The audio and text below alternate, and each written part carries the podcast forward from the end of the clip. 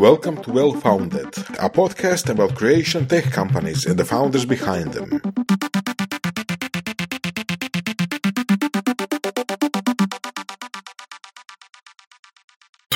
This Uh, dobrodošli u jedan podcast Well Founded, podcasta o founderima prije svega i dobro utemeljenim kompanijama. Danas je s nama Zvonimir Sablić, mladić koga već sad možemo početi zvati ovoga serijskim poduzetnikom nakon njenog uspješnog ovoga projekta i exita ovoga zapom je za oko a, sa novim open source projektom koji je onako dosta dobro vidimo ono kotira na Redditu, na GitHubu, skupljaju se zvijezdice, ljudi komentiraju, pa nakon dvije godine od zadnjeg exita, evo sad smo ga pozvali ponovno da nam malo ispriča ovoga kak je prvo izgledalo taj period ovoga, nešto sam počeo, krenuo, završio, udahnuo i kako uopće krećeš u nekakav ono novi projekt i kako si se uopće odlučio za ono open source rješenje i tako dalje. Znači, da, dobro, evo, ništa. Pozdrav svima. Dobro, hvala ti na, hvala ti na pozivu. Uh, da, evo, sad je već prošlo dobre dvije godine od, od exita. Um, sad, što sam radio? Ja sam dosta brzo, moram priznati da sam čak možda malo prebrzo ušao natrag u, u projekte i sve to. Znači, A koliko je to brzo? Je? Pa, mislim iskreno da sam imao baš ono sad neki period gdje ništa, ništa ne radim, tog zapravo i nije bilo. Ono, ja sam, odmah sam počeo ići na neke nove tehnologije, počeo sam učiti tad najviše o AI-u, iako ne o AI-u koji mi sad gledamo, nego baš ono neuronske mreže i kako se rade te custom, uh, custom stvari, zapravo sam krenuo početi učiti i to me dosta brzo povuklo i oj pa mogli bi ovo, mogli bi ono ja sam zapravo god, prvi godinu dana nakon exita sam tak zapravo učio, učio stvari i bavio se zapravo ovim nepoduzetničkim stvarima. Kupio sam stan i onda sam ga išao preuređivati, a tu je, brate, otišlo i mjeseci, i živaca, i vremena. Tako da, ono, to, to sam radio razmišljam šta ću sa kapitalom svim, gledao ono te investicije, kako da, da to sve rasporedim i ode, ode vrijeme i ništa tak prije godinu dana sam odlučio krenuti sad ozbiljnije u nešto i baš krenuti raditi na nečem i počeo sam tak, što je bilo Ivane, imam osjećaj da si ti nešto reći. Pa htio sam pitati, ono se moram komentirati. Znači, kao prvo nisi otišao na Havaje ili ne znam, negdje na Boru Boru ili uskršnji otok i tamo bio, ne znam, godinama daleko od civilizacije da se odmoriš. Da, nisam, išao sam, išao sam ti po neke toplice tu ono, na dva dana, što je jako žalosno, žalosno za reći nakon egzita, ali, ali da, nisam, nakon evo, idućeg. Evo, da sad možeš vratiti, koliko bi si uzeo pauze za Boru Boru i to je? Tri, tri mjeseca. Tri mjeseca sigurno. Solid. Nije back cice, kažeš, a? Puna tri mjeseca nerada.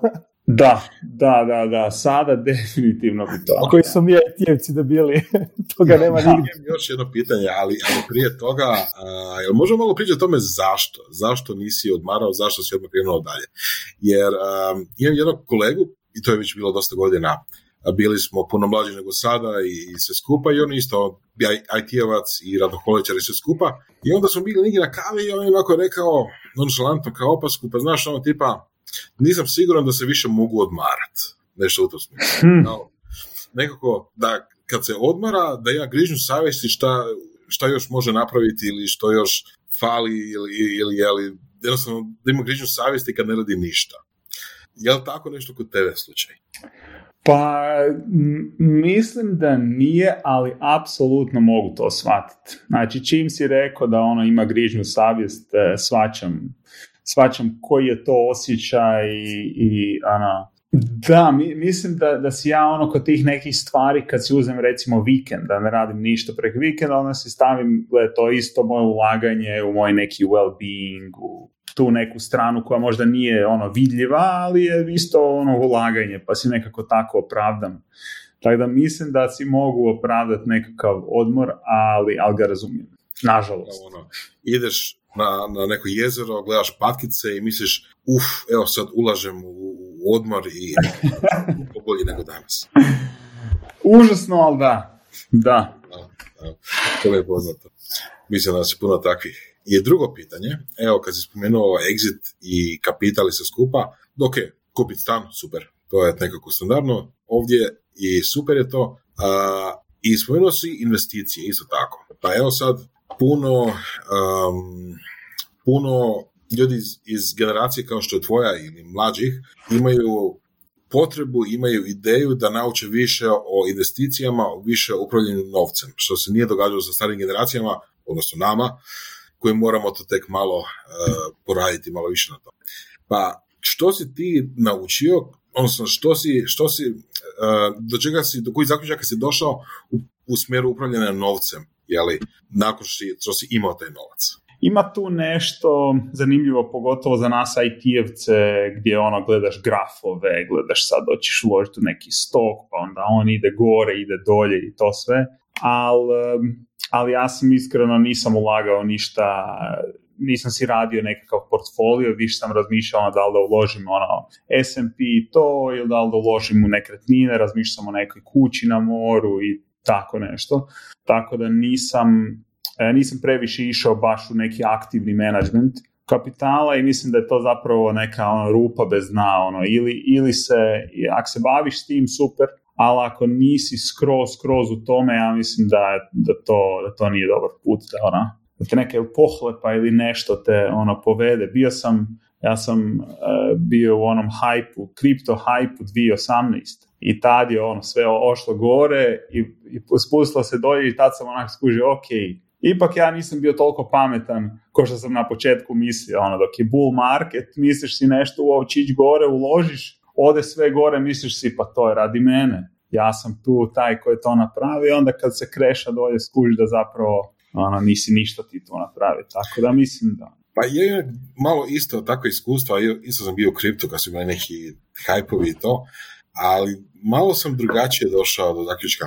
Jednostavno, čini mi se da je vrijeme koje je potrebno da budeš stvarno dobar u ulaganju. Je otprilike full time job. Znači, ono, da. Ako mm. ideš u tom smjeru, onda stvarno trebaš pratiti sve i to ne ono, znaš, ujutro pogledaš pa ne znam, navečer ono još jednom za svaki slučaj, nego ono, i, i imam dojem da, o, barem od ovih ljudi koje znam da se bavi ulaganjima, da je to stvarno posao, ono, 9 to 5 job, odnosno kad se otvore jel, tržišta pa jel, dok traju, sjediš, gledaš grafove, ono, plučavaš vijesti, ono, uh, bilo koju mrvicu informacije koju možeš dobiti na nekom forumu ili YouTube ili nešto tako, odmah moraš proučiti i odlučiti je listina ili nije i tako, ono, baš je posao. Je, je, je, skroz, skroz se slažem. E, Warren Buffett je imao super onu neku metaforu, onaj Mr. Market, gdje tebi svaki dan dođe Mr. Market i ponuditi ono tisuću stvari koje ti možeš kupiti, ponuditi da on kupi od tebe, ono sve i zapravo ono što ti trebaš napraviti je odbaciti ono 99,99% tih prilika mm. i upiknut jednu, dvije i tu i tamo. A za to moraš, moraš apsolutno slaje, moraš sve proučiti, moraš znati šta se događa i biti siguran kad nešto pikneš. Da. I zato je lakše uzeti neki indeks S&P ili nešto i da, da, da. vjerovati da će biti sve ok. Da. Da. Okay. Ali evo, imam, imam jedno pitanje ovoga što je meni interesantno. Uh, kako si uopće došao ideju da radiš ono open source projekt? Ja znam da recimo uspješni founderi na, na svom drugom projektu obično onak sprže užasno puno previše novaca. Jer ono, taman su napravili exit, sad su onak puni samopouzdanja, najpametniji su na svijetu i hoće sad ono, sad ću ja pokazati cijelom svijetu kako se radi kad napokon nijem novac u ruci i onda ga onak na prvu priliku zakucaju u zide. Pa mislim, nije, kod, barem kod moje opcije, nije to isključivo jedno od drugog. Ja mogu raditi open source projekt i dalje spržiti. To dosta. Ne, nisi vidio ove stvari, znači ono, toga sam se ja dosta često nagledao ovoga, u, svojoj karijeri. Uh, jako često ti projekti drugi počnu biti megalomanski, onda se na trećem ponovno ljudi iskalibriraju. Mm-hmm. Počnu biti onak, opet, opet dobe ono oprez jer su se onak shvatili da nisu baš bogovi kao što su mislili prije, onak, prije godinu, dvije, trije. Da, pa mislim, ja to sve što si sad rekao, apsolutno razumijem. I mislim, to se i meni dogodilo, možda nisam sad ne znam kakve milijune potrošio, ali sam solidnu, solidnu količinu kapitala uložio i, i do sad u, u ovaj projekt. A zašto open source? Iskreno, ja open source možda gledam malo drugačije, nego ne gledam na to kao neki ono altruistični način gdje ja sad napravim nešto što će sad zajednica koristiti, onda meni oni plaćaju kavu ili nešto tako. Pivo i to. Ne, nisam, nisam to ni mislio da radiš. E, a nego gledam da je to čisto um, neki kanal za, za dobivanje community, za dobivanje tractiona, gdje developeri, mislim, svi znaju da su developeri dosta, ono, na njih ne, ne funkcionira tradicionalni marketing, nego oni žele ono ući u dubinu toga i razumjeti što se tu događa i tako. A ovo tu što mi radimo je zbilja, e, zbilja tehnološki interesantno. I imamo dosta tih koncepata za koje ja nikad nisam e, čuo prije, ja developer sam dosta dugo. I mislio sam da će biti zanimljivo ljudima i čuti o tome i da onda možemo i graditi zapravo kontent oko toga što mi radimo i kako radimo i sve to. I za sad izgleda da, da dosta dobro funkcionira. Ali možeš malo ovako objasniti ovako za šire mase ovoga, točno što točno radite. Onak, kako se uopće došlo do ideje, ono što to točno je, da, može, znači, uglavnom ja radim sad na Pitagori, to je open source um, projekt koji generira automatske integracijske testove za web aplikacije. Znači ono što se, kako se trenutno radi u, u developmentu je developeri troše 20 do 30% vremena na pisanje automatskih testova ili ih ne pišu uopće, ako, ako nemaju vremena, gdje su obe stvari su problem. Ako ih tjera, ne pišu. Ako ih, da, da, da, ako ih nitko ne tjera. E, gdje je to problem, ako, ako nemaju testove, očito će imati bagove, dok ako troši 20-30% vremena, troše puno svog developerskog vremena koje niti developeri ne vole pisati testove. A kada, ako ih pitamo, to sam radio više tih polova na, na Redditu, gdje e, zapravo nitko ne voli pisati testove, svi bi rađe radili na core, na koru proizvoda. Tako da zbog svih tih stvari smo mi vidjeli kako, to počeli smo razmišljati kako možemo uh, napraviti da, da generiramo testove. I ono što mi trenutno radimo je spratimo aktivnost na serveru, pratimo kako se varijable propagiraju kroz funkcije, kroz fajlove i kroz baze podataka i kroz sve te eksterne uh, sorsove poput baze, third party API i takve stvari. I od svega toga mi uh, generiramo automatski integracijski test tako da naša neka, neki velik proposition je da smanjujemo tih 20-30% na recimo 0,2% vremena. To je fascinantno, jer stvarno output toga baš ono uh, komad koda, file sa kodom koji testira neki dio aplikacije, neku komponentu ili nešto tako. E, znači, ne, mi trenutno ne eksportamo testove u obliku samog koda za automatski test, što vjerojatno ćemo u jednom trenutku raditi. Ono što mi eksportamo je JSON file koji u sebi ima sve informacije kako bi mi mogli napraviti test. Ono što je e, neintuitivno u tom cijelom procesu jest, znači mi trenutno radimo za e, web appove, to jest za, za server, za backend. I ono što se događa jest mi, mi imamo neki kod, recimo Node.js kod, kojeg mi moramo enkapsulirati na način tako da kad pokrenemo test, da sve eksterne stvari izvan tog koda budu identične kao u trenutku rekordanja. Što znači recimo baza podataka. Ako ja snimim kod sebe u bazi i sad pošaljem tebi Ivane i ti sad kod sebe pokreneš, ti si spojen na drugu bazu. I ono što mi trebamo jest uzeti stvari iz baze koje su potrebne, uzeti stvari, mokati API requestove na druge third party API i takve stvari. I onda kad ti kod sebe to pokreneš, mi iz tog JSON fajlova, mi napravimo tu enkapsulaciju backend koda tako da sve te eksterne stvari su identične kao za vrijeme recordinga. Da, to, to je meni jako zanimljivo, recimo vidio sam već nekoliko, već sličnih, ali ono ljudi koji, koji istražuju takve ovoga, slične smjerove, u principu automatizacija testiranja je velika stvar i baš recimo nedavno je bila u Y Combinatoru jedna tvrtka uh, Kod Parrot, tako nekako se zove, ne znam da li znaš. A gdje si čuo za njih? U Y Combinatoru su bili nedavno, mislim možda... Je, u zadnjem beću su bili. U zadnjem beću, da, recimo. Ovoga. To mi je recimo bilo isto tako zanimljiva stvar, ali kako sam shvatio, oni čak i nemaju neki machine learning oko toga, nego to je baš čisti ono, record i replay. Ono. A kako vi pristupate tom problemu? Oni su u tom u zadnjem beću u ICU bili i oni su se prijavili kao startup koji generira pomoću nekog AI-a testove iz statičkog, statičke analize koda. I to je dosta projekata da sad probalo i to jednostavno ne funkcionira. Mora tu biti ta cijela dinamika i propagacija i sve to. I ono što je zapravo za nas odlično je što su oni pivotali relativno nedavno na točno to što mi radimo. I to... Tako se to je meni čilo kad sam čitao njima. Nisam vidio ni AI ni statičku analizu koda, nego ovoga snimanje. Da, i mislim, ako si pogledao po njihovoj stranici, to oni zapravo nemaju niti working prototype trenutno. Znači, oni nemaju vani ništa, zato što su oni relativno nedavno pivotali na to. Um, što, što za nas je zapravo dosta dobro, pošto nam pokazuje taj neki market gdje se razvija točno.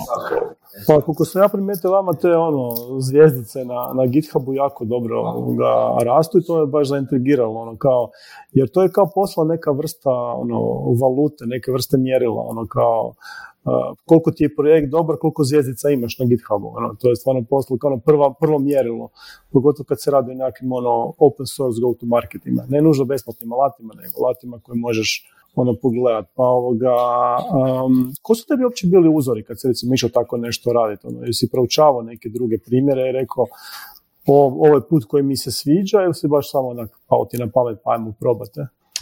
Pa mislim, oni koji su definitivno puno utjecali na to, na smjer na koji, mi idemo su a, Šošići, Martin i mhm. Matija Šošić iz Vospa. Jer mi se znamo još s faksa, mi smo, mi smo ista generacija i družimo i praktički prolazimo cijeli taj startup ono, karijeru zajedno i uvijek smo jedni druge podupirali, a oni rade točno to, oni rade open source dev tool, tako da smo od njih mogli čuti kako stvari stoje, što, kako, što, na što trebamo paziti, što će ići ovako ili onako, tako da su oni definitivno najviše utjecali na nas. mm I šta, put je onda sličan njima, tražite Y Combinator. Da, da. Kako to ide?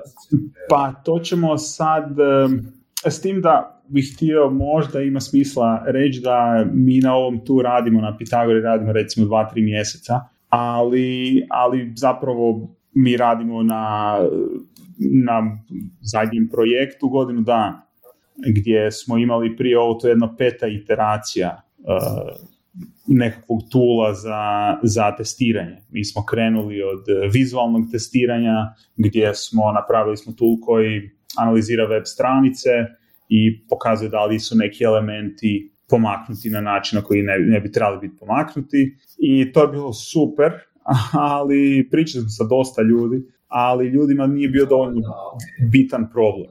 Ako neki bater mal skoči gore dolje, svima je bilo cool, ali nije bila neka prevelika potreba. I onda smo tu smo radili funkcionalno testiranje, pa smo onda e, napravili smo neku verziju funkcionalnog testiranja koja je zapravo monkey testing, gdje klika naš tool random po stranici, gleda kad se nešto strga, tu ljudima nije bilo dobro što nisu znali što se testira. Htjeli su znati prave testove.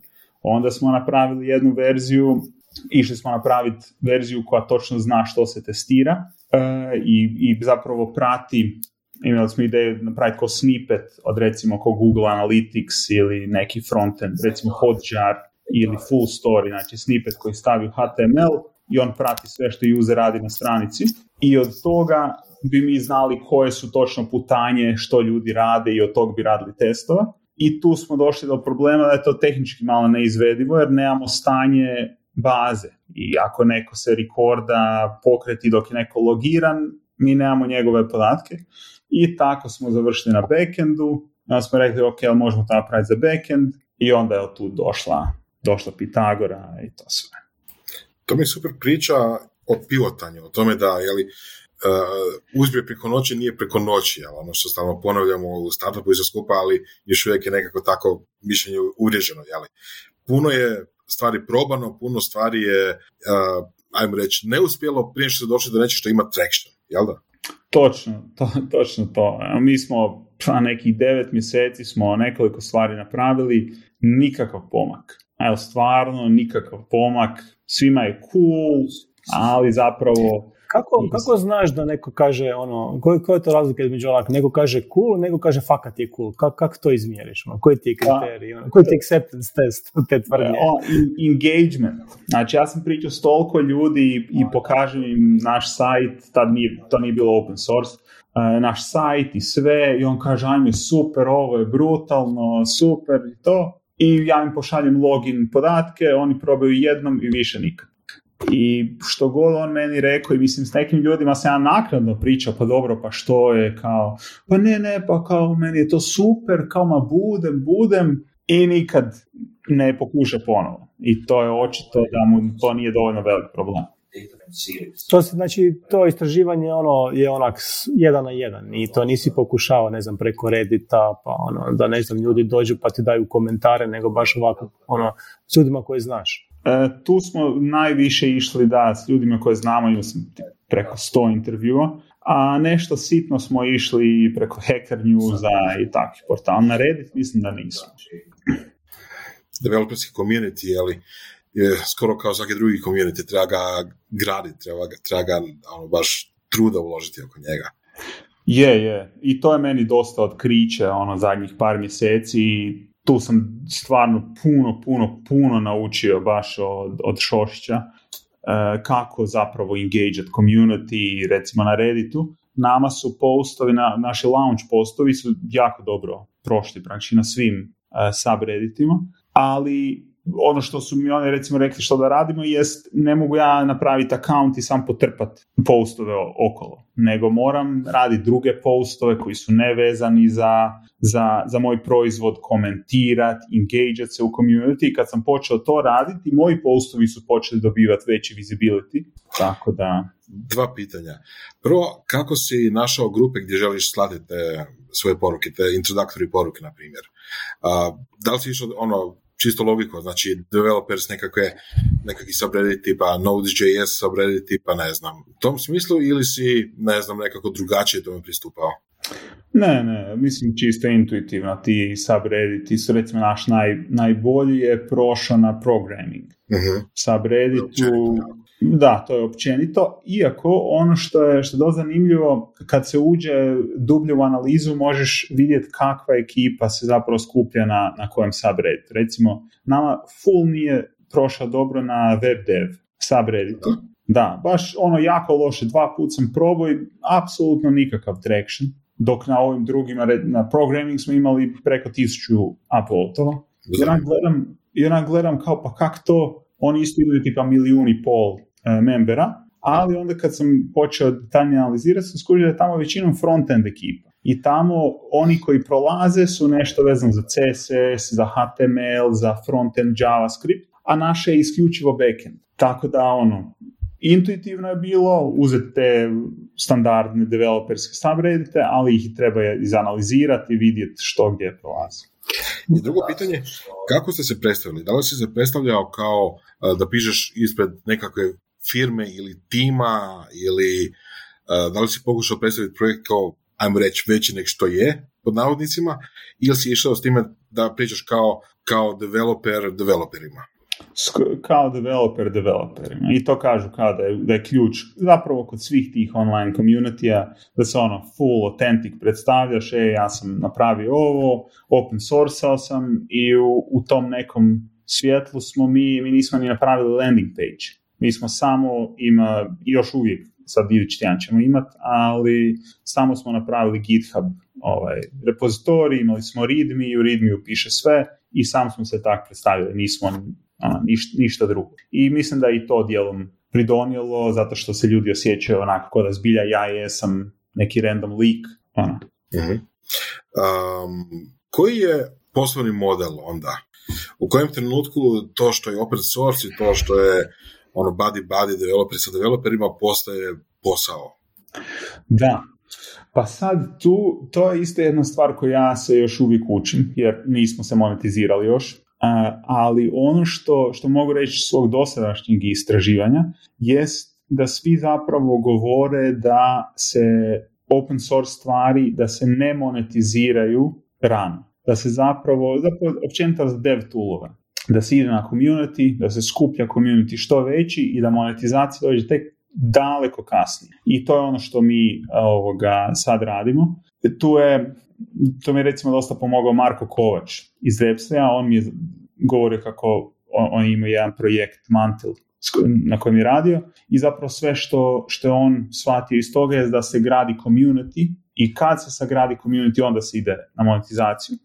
A što se tiče same monetizacije, tu je nešto gdje ja možda imam malo drugačiji stav od, od ostalih, gdje recimo mnogi će reći da se ide na enterprise. Znači napraviti sve da je skroz free i onda enterprise feature, neke security i takve stvari i mislim Davor bi možda tu isto mogao, mogao reći što, što oni planiraju, ali da se ide na taj neki enterprise feature i da se to naplaćuje, dok ja imam osjećaj da bi se ovo moglo napraviti ko najnormalniji freemium, freemium proizvod, gdje ono što je open source, to je free i može se koristiti do neke granice, a onda neke detaljnije feature se treba platiti, subscribe i takve stvari. I ono što... Da, reci. Da, pa mislim, za mene je zanimljiva ta stvar. Znači, open source je, ono, ja ga vidim sve više i više da, da se baš to postaje freemium model. Da ono, ko što imaš igrice na iPhoneu koje skineš pa imaš in-app purchases, da se ljudi lagano privikavaju na, na činjenicu da ono, sve to mora živjeti od nečega pa I, i, i da nije ono problem platiti. Tako da ja mislim da tu dolazi do velikog pomaka i baš recimo Šošići su super primjer. Memgraf mi je super primjer ovoga za ono hrvatske neke firme koji su prve krenule u tom smjeru. Recimo Memgrafu ide jako dobro ono, oni stvarno uspijevaju sve i, i dobro je monetizirati, imaju ovoga, ono, dobru, ono, i dobro financiranje i sve, tako da vidim da to neka ono, nova generacija koja dolazi ovoga, ono, pristup po poslu, više čak nismo ni ono SaaS oriented, pa ono, dođeš, klikneš, platiš nešto, nego da to je, i to je neki novi ono, ball game za sve nas. Mislim, ne, ne baš skroz novi, novi, ali i tu mi se sviđa to što se baš priča o community. Ja isto mislim da tu treba prije svega izgraditi zajednicu, a tek onda ono, pokušati naći neki način da se zmonetizira, mada mislim da ono, za monetizaciju čovjek uvijek mora gledati, ono, od prvog dana mora tražiti model. Ne moramo biti uspješan, ali ti već od prvog dana možeš imati, ne znam, ono, od enterprise stvari, tipa ono, podrška za, za rješavanje bugova nadalje. Da. Da, slažem se, slažem se i mislim, da. Kod monetizacije na pogotovo na taj model da, da će kasnije biti neke non-free mogućnosti dostupne. Da li znači da će kasnije biti neki dijelovi koda koji nisu open source, odnosno neće biti u GitHubu otvorene svima? Pa i da i ne. E, recimo, recimo jedna od stvari koji je potencijalni put za, za monetizaciju kod nas jest da znači, trenutno testovi koji se izgeneriraju ti automatski testovi, oni su JSON failovi koje developeri trebaju komitati u svoj repozitorij. Ono što mi ćemo potencijalno moći pružiti kao uslugu jest da ti failovi budu kod nas tako da repozitorij ne bude pun, tako ga reći, smeća i onda da se to sve kod nas hosta. Što, što nije nužno vezano za open source, može neko napraviti sebi da se to stavlja na AWS ili negdje. Tako da, tako da tu ne bi, ali možda će i biti neke, neke stvari ko, za naprednije neke korisnike. U svakom slučaju je ideja da osoba kada instalira Pitagoru može na prvu koristiti i može, može napraviti sve sa svojim proizvodom što god mu je potrebno, a onda kasnije neke zbilja napredne fičere njih bi išli monetizirati. Evo, ja mogu samo malo uletiti, znači meni se čini da se tu još nešto ovoga novo dešava. recimo, nedavno je Pydantic, jedan od ono alata za ovoga, za jedan JSON library za, za Python. potpuno free već godinama, svi ga koriste milijardu projekata, sve besplatno, besplatno.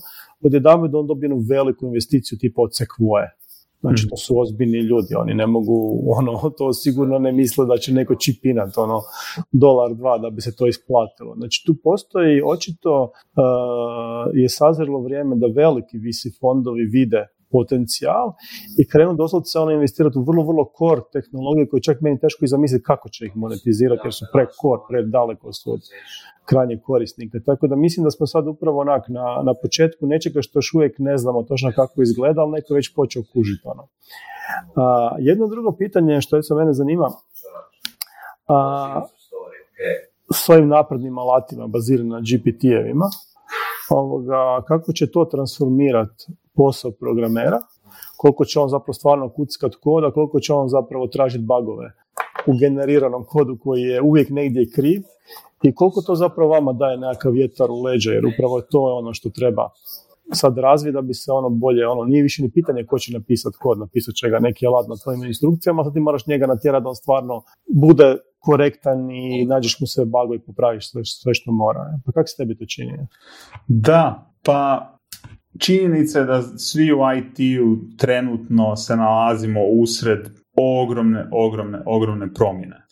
Šta će biti kroz par godina stvarno, mislim da niko ne može reći, da, da nitko ne zna kako će zbilje ovo utjecati kroz godinu, dvije, tri, ali ono barem s čim se ja pokušavam voditi jest da da mi pokušavamo ići u tom smjeru da zapravo budemo full blizu svemu što se događa oko, oko GPT-a, jako pomno pratimo i zapravo idemo prema tome da uključimo GPT u Pitagoru na ovaj ili na onaj način. Baš ćemo idući tjedan ćemo prvi release napraviti u kojem ćemo GPT koristiti na način da se kreiraju negativni testovi. To su testovi koji se inače ne, ne može osoba ono, oni se ne možeš ga snimiti. ne možeš ga snimiti, ne možeš ga snimiti, znači to je kad je nešto je krivo poslano ili nešto tako. I to je recimo prva naša integracija, ali mislim da in the long run, kroz iduće 3-4 godine, ja mislim da ne, ne vidim scenarij u kojem bi tool poput našeg mogao preživjeti bez da integrira, integrira GPT. I to, to mi zapravo odlazi najviše od toga gdje sam ja koristim GPT, chat GPT svaki dan i sad dok sam programirao za, za Pitagoru, ja sam bio totalno ono fasciniran sa time što, koliko je meni GPT pomogao i kakve stvari. Uh, Može primjer?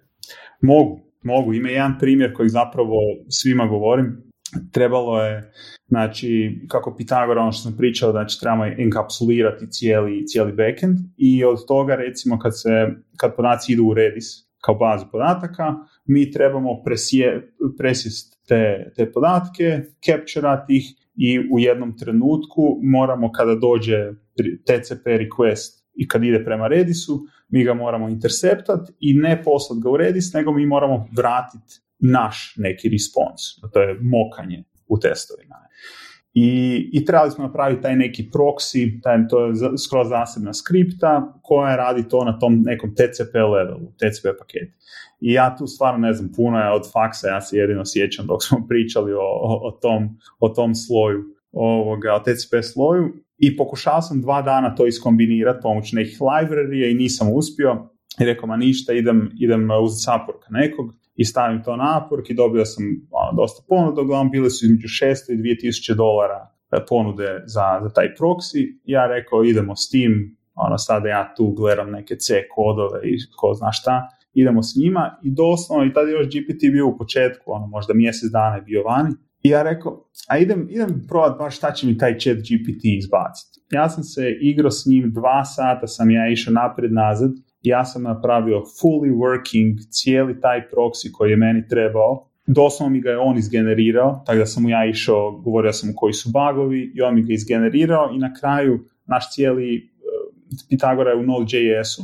Ja sam mislio da u Node.js-u full high level programski jezik, mislim nema on veze sa TCP paketima i onda sam ovo napravio u Pythonu i na kraju sam ga sam pitao, postoji šansa da se ovo napravi u Node.js-u i on mi je samo sve prepisao u Node.js i to sve radi i nemamo nikakvih problema.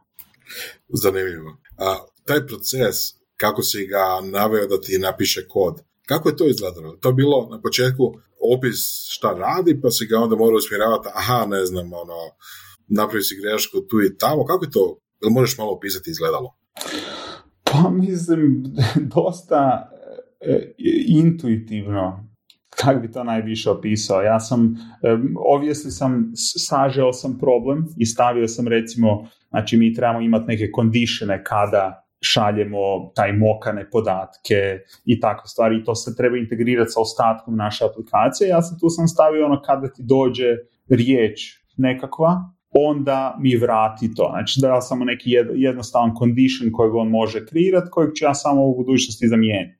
Tako da sam ja možda malo pojednostavnio problem, ali nisam oko debagiranja ja nisam ništa to radio, ja sam samo njemu govorio sad sam dobio ovaj error, sad sam dobio onaj error, kad se krenuo vrtiti onda sam mu rekao ej ja mislim da u ovom smjeru možeš li pogledati oko ovog i tak.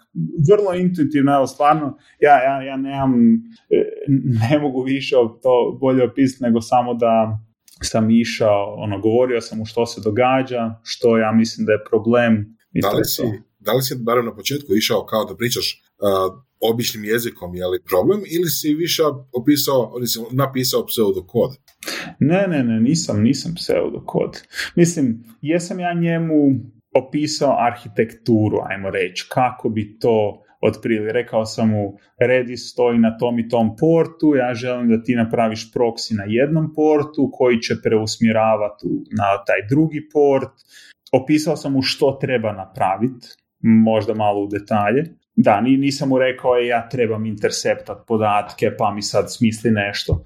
Ali iskreno da ti kažem, sada gledam koliko ovaj GPT-4 koliko je on bolji od, od ovog 3.5 chat GPT originalnog, ne bi se čudio da sad on može i takve stvari, a kamoli za ono godinu dvije kad će ko zna šta izbaciti. Vidjet ćemo šta će biti. Da, zanimljivo vremena. Ovoga, postoji, sam ja sad par, ne znam, više ono senior ljudi, ono C-level sa malo većih firmi. ono što mi kažu da su do sada jako puno ulagali, recimo baš ono studentske prakse, juniore, što više ljudi ono privuću firme, da im to sad manje više postao balast, jer chat GPT rješava juniorske probleme, njima trebaju seniori i kako će se sad to, recimo, po tvom mišljenju, ono, razvijati kad ono, jedan ta, ta potraga za ferovcima na drugoj, trećoj godini lagano splasne jer imamo mašinu koja, koja to ovoga radi i kako da uopće ti ljudi nauče dovoljno biti dobri da bi postali seniori, da ih ne može chat GPT zamijeniti. Da, pa ono, opet kažem, ne znam, ono, ko zna šta će biti kroz par godina i mislim da će puno se stvari dogoditi, tako da trebamo vidjeti. Ali iskreno, ja mislim da će čak više biti potrebni juniori nego seniori. Ja gledam, recimo, ovo sve što smo mi sad napravili s Pitagorom i, i zapravo cijela ta tehnologija, kako mi to enkapsuliramo, aplikaciju i sve to, zapravo te high level stvari je GPT bio taj koji mi je govorio recimo jedan koncept je pečanje modula gdje mi sad postoji HTTP modul u Node.js-u koji je ono relativno low level stvar koja se bavi sa svim HTTP vezama. Ono što smo mi napravili jest, iskoristili smo tu metodu pečanja za koju ja nisam znao dok mi GPT nije rekao. Koja, junior. Pa iskreno, da, da, ne bi rekao da sam, da sam junior, ali, jer dosta onak jedinstvena je stvar.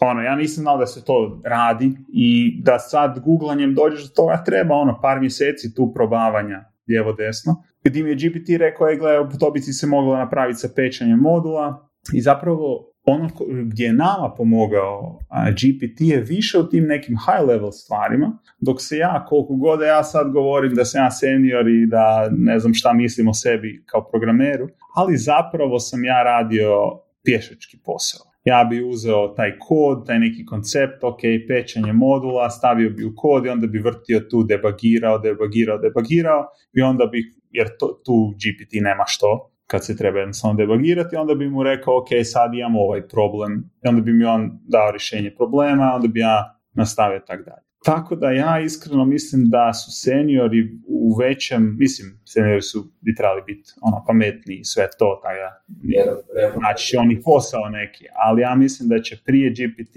mijenjati seniore koji su skuplji i na kraju krajeva GPT zbilja može dati ekvivalent neki.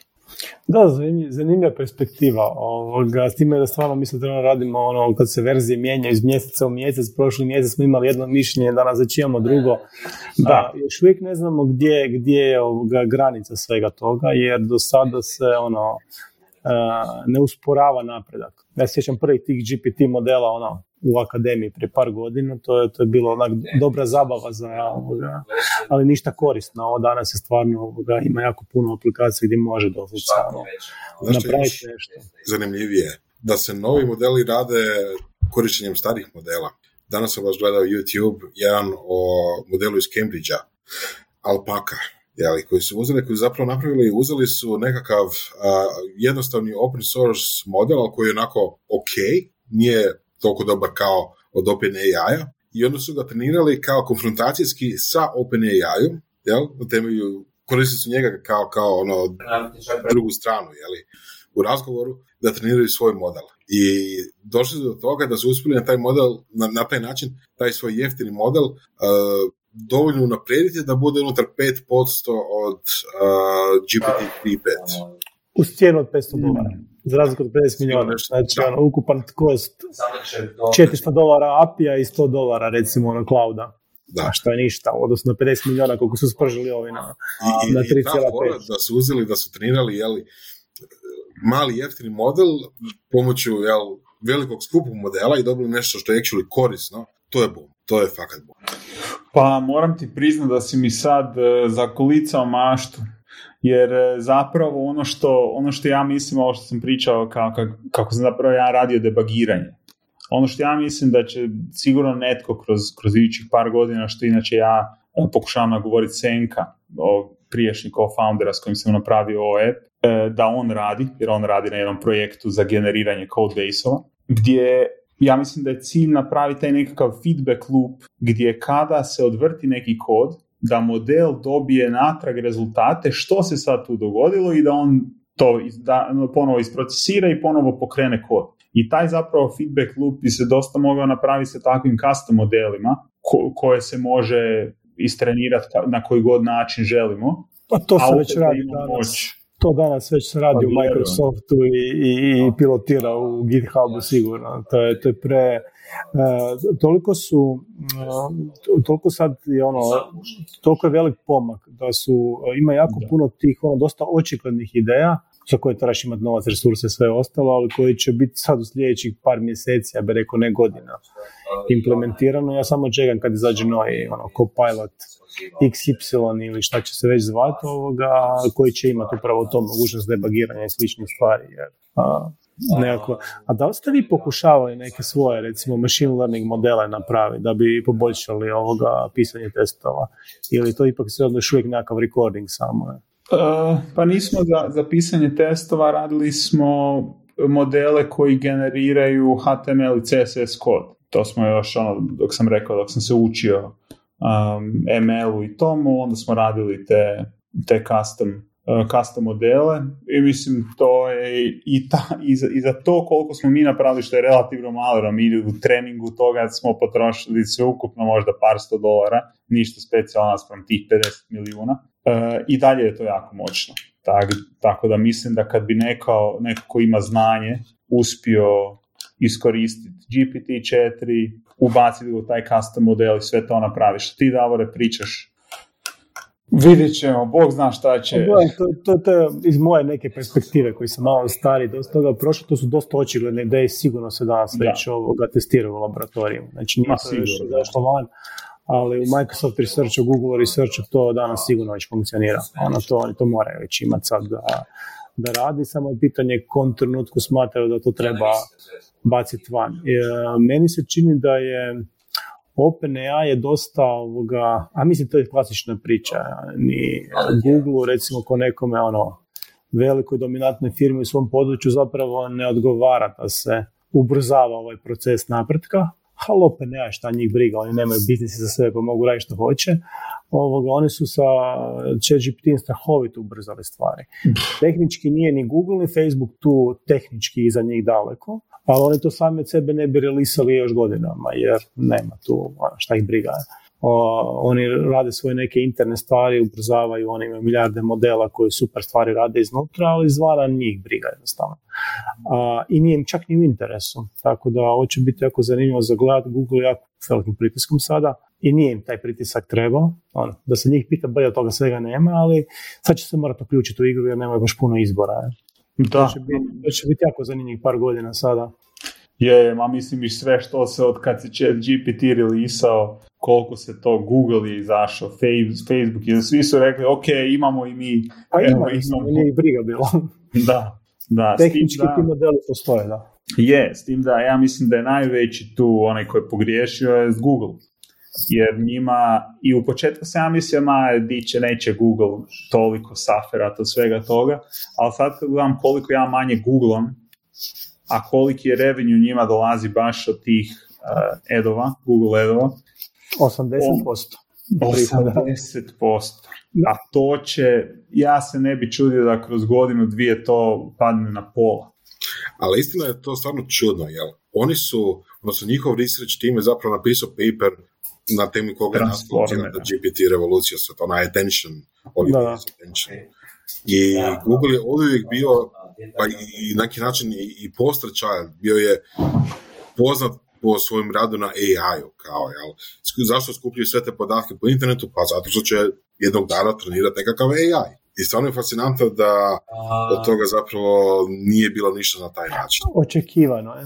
Ovoga, ja između ostaloga predajem ovoga, na algebri i ovoga, disruptivne inovacije i to je jedna od predikcija koje možeš lagano napraviti. Jednostavno u ekonomiji Google je da, da radi ono takozvane one sustainable inovacije koje im dižu profite, efekt i tako dalje, ali ovakva jedna, pogotovo u njihovom strukturi biznisa koji 80% visi o, o prihodi od oglašavanja, oni imaju vezane ruke da rade neke stvarne inovacije. Tako da sve što god, znači svi ti modeli kod njih iznutra postoje da bi ubrzali stvari, da bi napravili njihovu postojeću uslugu boljom, ali nema teoretske šanse da oni izmisle novu uslugu koja će pojesti biznis ovaj staroj.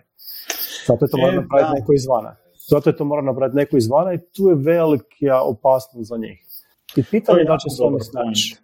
Mislim, to predajemo kao školski primjer, to nije ni prvi zadnji put u povijesti.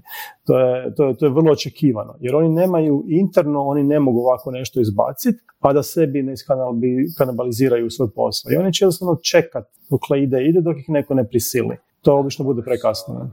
Ali vidjet ćemo, zanimljivo će biti. Uh, Google je jako monolitna kompanija sa vrlo ono, uh, i ono 80% prihoda dolazi iz jednog proizvoda. Recimo Microsoft je tu puno, puno bolji. I Microsoft godinama uspješno ulaže u community. Za razliku od ovih velikih firmi koji nikad to nisu ni Facebook ni Google nikad nisu uspjeli razviti ono te community. Oni nisu nikad otvarali svoje podružnice po državama, imali svoje konferencije. Ono. I svi imamo Windows, a niko nema Facebook days ili Google days. Ono. To, to ne postoji. Hmm. I, na duge, I na duge staze se to jako isplati. Očito je. Google, sad se jedan put Microsoft vratio u igru.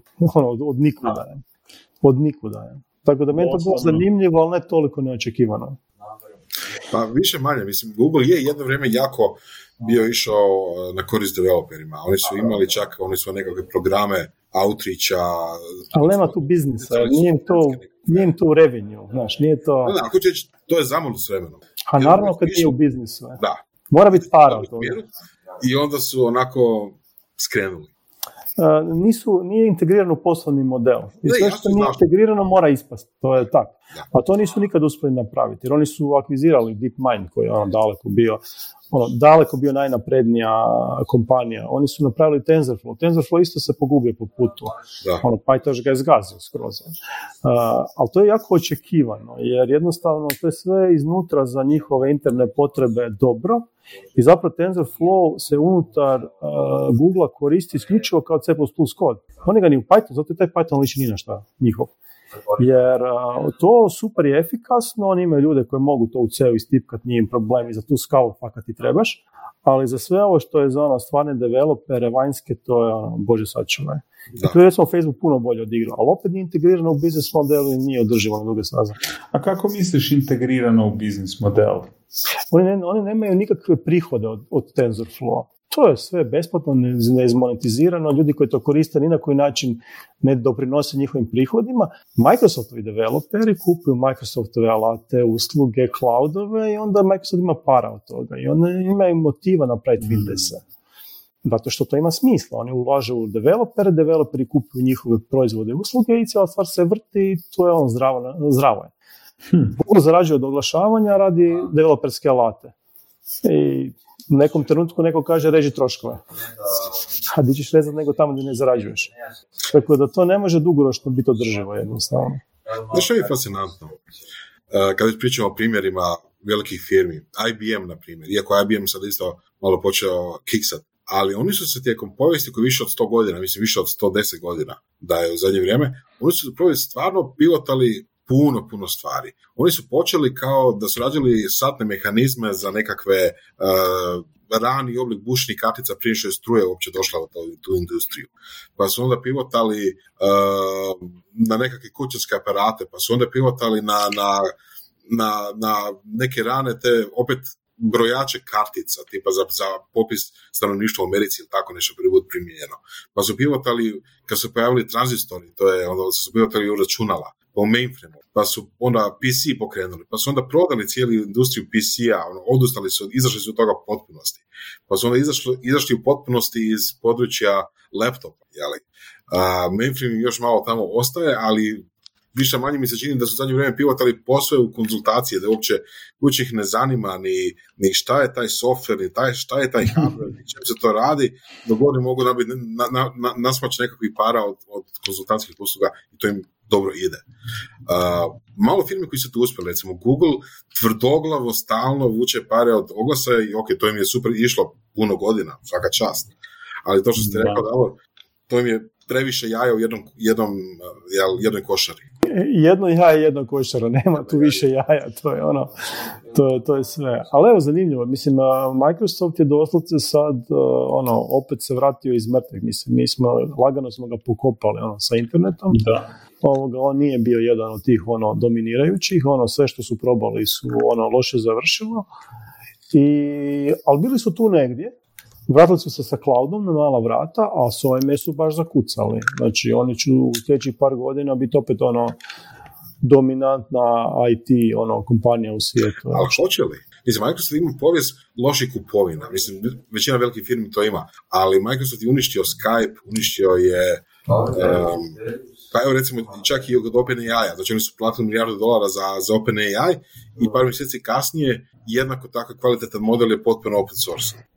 Ma da, znaš ti recimo kako ja to gledam, ovoga, mislim ja sam proveo neko vrijeme u Microsoftu Redmondu, pa onak znam, znam malo iznutra kako funkcionira.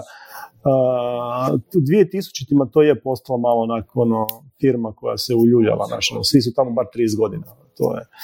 A, ali apsolutno nova krv, sa novim CEO-om je ono, nova kultura tu došla i apsolutno se dobro snašta. Imaju dobre, imaju hrpu tih Imate veliki community, ima jako puno ljudi čija egzistencija ovisi o tome da rade na Microsoftovim tehnologijama i to ti je vrlo stabilna stvar, jer neće ti ljudi dati su te početati nešto drugo.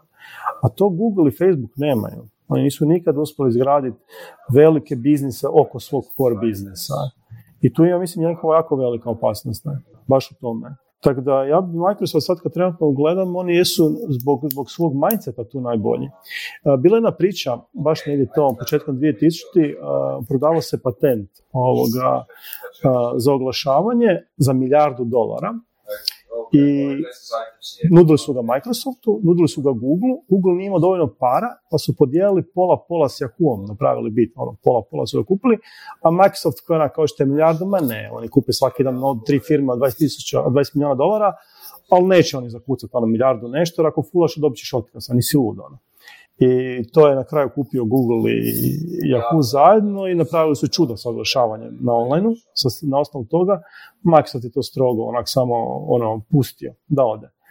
takve stvari se danas ne dešavaju. Znači oni su ušli u OpenAI sa milijardom. To su veliki novci za Microsoft. Kad su imali prilike ubiti Google prije, nisu ga ubili. A ono, za zaplatiti milijardu. I ta priča je onak, uh, meni jako dobro pokazuje taj pomak u kulturi. Jer Microsoft je rekao, mi ćemo ono, ukladiti 70 milijardi. To su velike novce za Microsoft. Ali nema beda. I tu vidim ono, da, da puno bolje reagiraju. A Facebook i Google su jako loše poziciji jer oni ne mogu, oni, oni što, što više razvijaju nekakve konkurenciju chat GPT-u, to će im to više kanalizirati njihov posao. Mm. I zapravo oni bi to najrađe zaustavili da mogu. I tu je jako teško to raditi, jako teško u istoj kompaniji. Tako da povijest je uglavnom pokazala da su ti pokušaji uglavnom neuspješni. Zato je Google propustio sve te prilike i onaj DeepMind i transformere. Svi ljudi koji su napisali članak o transformerima, tečni zoliju, nisu otišli iz Google, jer su se dosađivali tamo.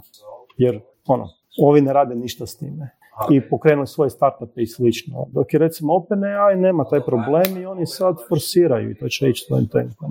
A, mislim, to je standardni tok gdje velike firme realno mogu bilo koju aplikaciju koja dođe na tržište, velike firme ju mogu napraviti i mogu je i marketat bolje i sve, a opet ne rade to. I to je od uvijek bilo tako što si rekao. Tako da, da, ovo mi je dosta zanimljiv perspektiva na Google, jer realno Google je mogao napraviti takav neki ogromni eh, AI model i staviti ga van prije dvije godine možda, ali onda zadnje dvije godine bi sebi bučerali cijeli revenue na, na Google edovima, a realno mogu je OpenAI je sada izašao, mogu je OpenAI izaći za pet godina, mogu je za deset godina izaći, u kojem slučaju bi Google uspio zadržati dosta revenue kroz tih 50 godina. Da, inače vidite recimo tim na tim predavanjima, između ostalog radimo i simulacije, ono baš igrice gdje ljudi igraju ovoga, ulogu ili foundera ili CEO. CEO dobiva svoje bonuse nakon pet godina, founderi ostaju zauvijek. Mm. Jer se mijenja ploča pa ljudi cirkuliraju, koji su CEO ono, u krug idu igrat, a ovaj koji je founder mora stati za jedan stol igrat igru do kraja. I imaju totalno drugačije ponašanje. CEO gleda par godina i ono što će, što će zapaliti za 7 godina nije njegov problem, to je problem onoga koji dolazi za njega. I uh, vrlo često sa tim stvarima ti moraš danas jako investirati da bi kasnije zaradio, tu su founderi jako dobri. Oni imaju viziju, oni to vide, oni što napraviti. Ali kad staviš poslan CEO, on će zmaksimizirati profit u sljedećih 3 do 5 godina, ali nakon toga spaljena zemlja najčešće. I to se vidi na najobičnijem simulaciji, ono, na predavanjem, da studentima ono, bodove i oni to odrade i, i poslije se čude sami sebi kak ih uguraš u obrazac ponašanja, zavisi kak ih boduješ. Ono. Ako pobjedi, ako pobjedi dobije pet iz ispita, tako da, ono, naš, motivirani su. Mislim, na takav isti način se i dogodio market crash 2008.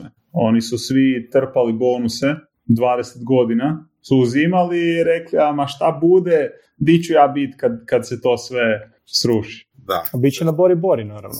E. Bori Bori. A, ja bih završio samo sa još jednim, jednom temom, koju mislim, načeli smo je, ali barem ja nisam dobio dobar odgovor.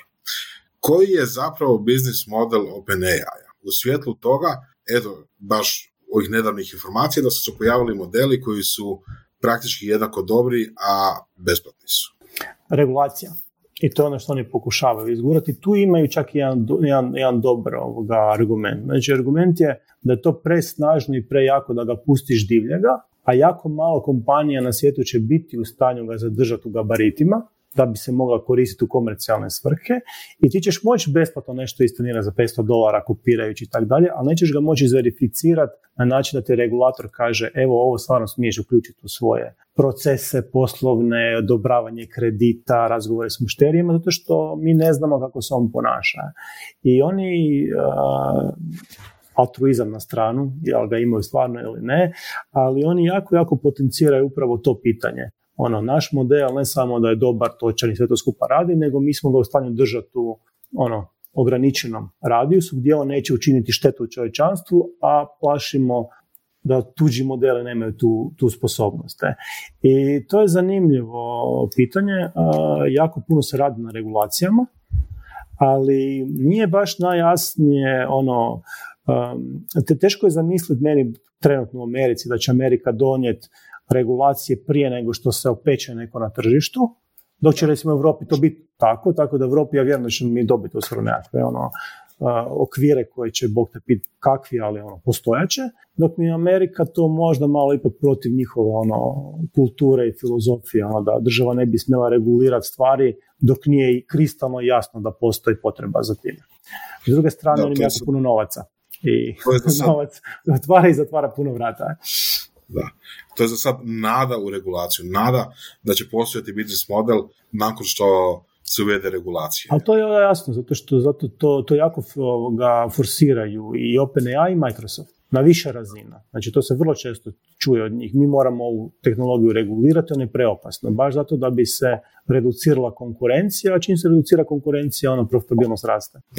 Klasika. Da, ne znam, ja mislim da regulacija općenito je prespora da za ovaj, ovo tu što se trenutno događa. Ja u Europi su već e, draftovi na stolu. Znači, mi jesmo ovoga uključeni u, neće uključeni u smislu da, da, da, da sudjelujemo aktivno u tome, ali dolaze nam ovoga, ti prijedlozi i Europska unija je jako, jako nabrijana da je ono da, da napravi regulaciju koja će GDPR učiniti ono dječjom igrom odnosno na regulaciju AI-a. A tipa u kojem kako bi bio nekakav primjer gdje bi oni regulirali? A, htjeli su ići regulirati da moraš dobivati certifikate za otprilike staviti ono gumb u, u, u, u, lift ono koji ti onak na inteligentan način ide na kat gore ili dole. Inteligentan znači hmm. tisneš tipku tri pa te on fura na treći kat pa treba to izverificirati. Ono. Tako da ima tu nekih nebuloznih ideja dosta ovoga, i preširoko, a s druge strane njih je totalno šokiralo da postoji nešto što se zove chat GPT, tada sad ponovo pišu sve iz početka. Ali da, tu će, znači Europa će reagirati vjerojatno prejako, Amerika vrlo vjerojatno preslabo, e, Kina nimalo, ili kako to tamo funkcionira, tako da bit će zanimljivo. ono što je problem je dok ne postoji regulacija, odnosno dok postoji regulacija u Europi, a ne u Americi, to jako oštećuje europske firme jer se moraju mhm. na američkom tržištu prvo probiti, što ipak teže jer ti je daleko. Ono, tak da, ali to isto tako jako forsira firme da se sele u Ameriku. A recimo fascinantno je da je, da je Hugging Face još uvijek u Europi, mada je dakle financirano od, od Europe, ali recimo alternativa svim, svemu tome je neka vrsta ono, open source strategije kroz Hugging Face i zanimljivo je kako će se skupa to ovoga, dalje odmotavati. Mene jako zanima, nemam baš ovoga, nije, nije baš da mi je jasno, ali živimo u uzbudljivim vremenima u svakom slučaju. Apsolutno, apsolutno. Dobro, ništa ovoga. za kraj a, zahvalio bi ti se za ovoga zanimljivoj zanimljivim projektima kojima se baviš, a i ovim zanimljivim razmišljanjima općenito, jer ne možemo očito pobići ovoga od chat GPT-a i OpenAI u zadnje vrijeme, a čujemo se, vidimo se po reditima, hacker newsevima i, i sličnim, sličnim mjestima gdje se ovoga sastajemo. A, I nadam se da će ovo biti jedna uspješna priča, meni jako dobro izgledalo, pa da ćemo te imati ovoga i ponovo i češće i na šire i na poznatije. Hvala ti puno. Može, nadam se ja svem što si rekao i ništa. Hvala vam na pozivu i da, čujemo se. Hvala tebi, čujemo se.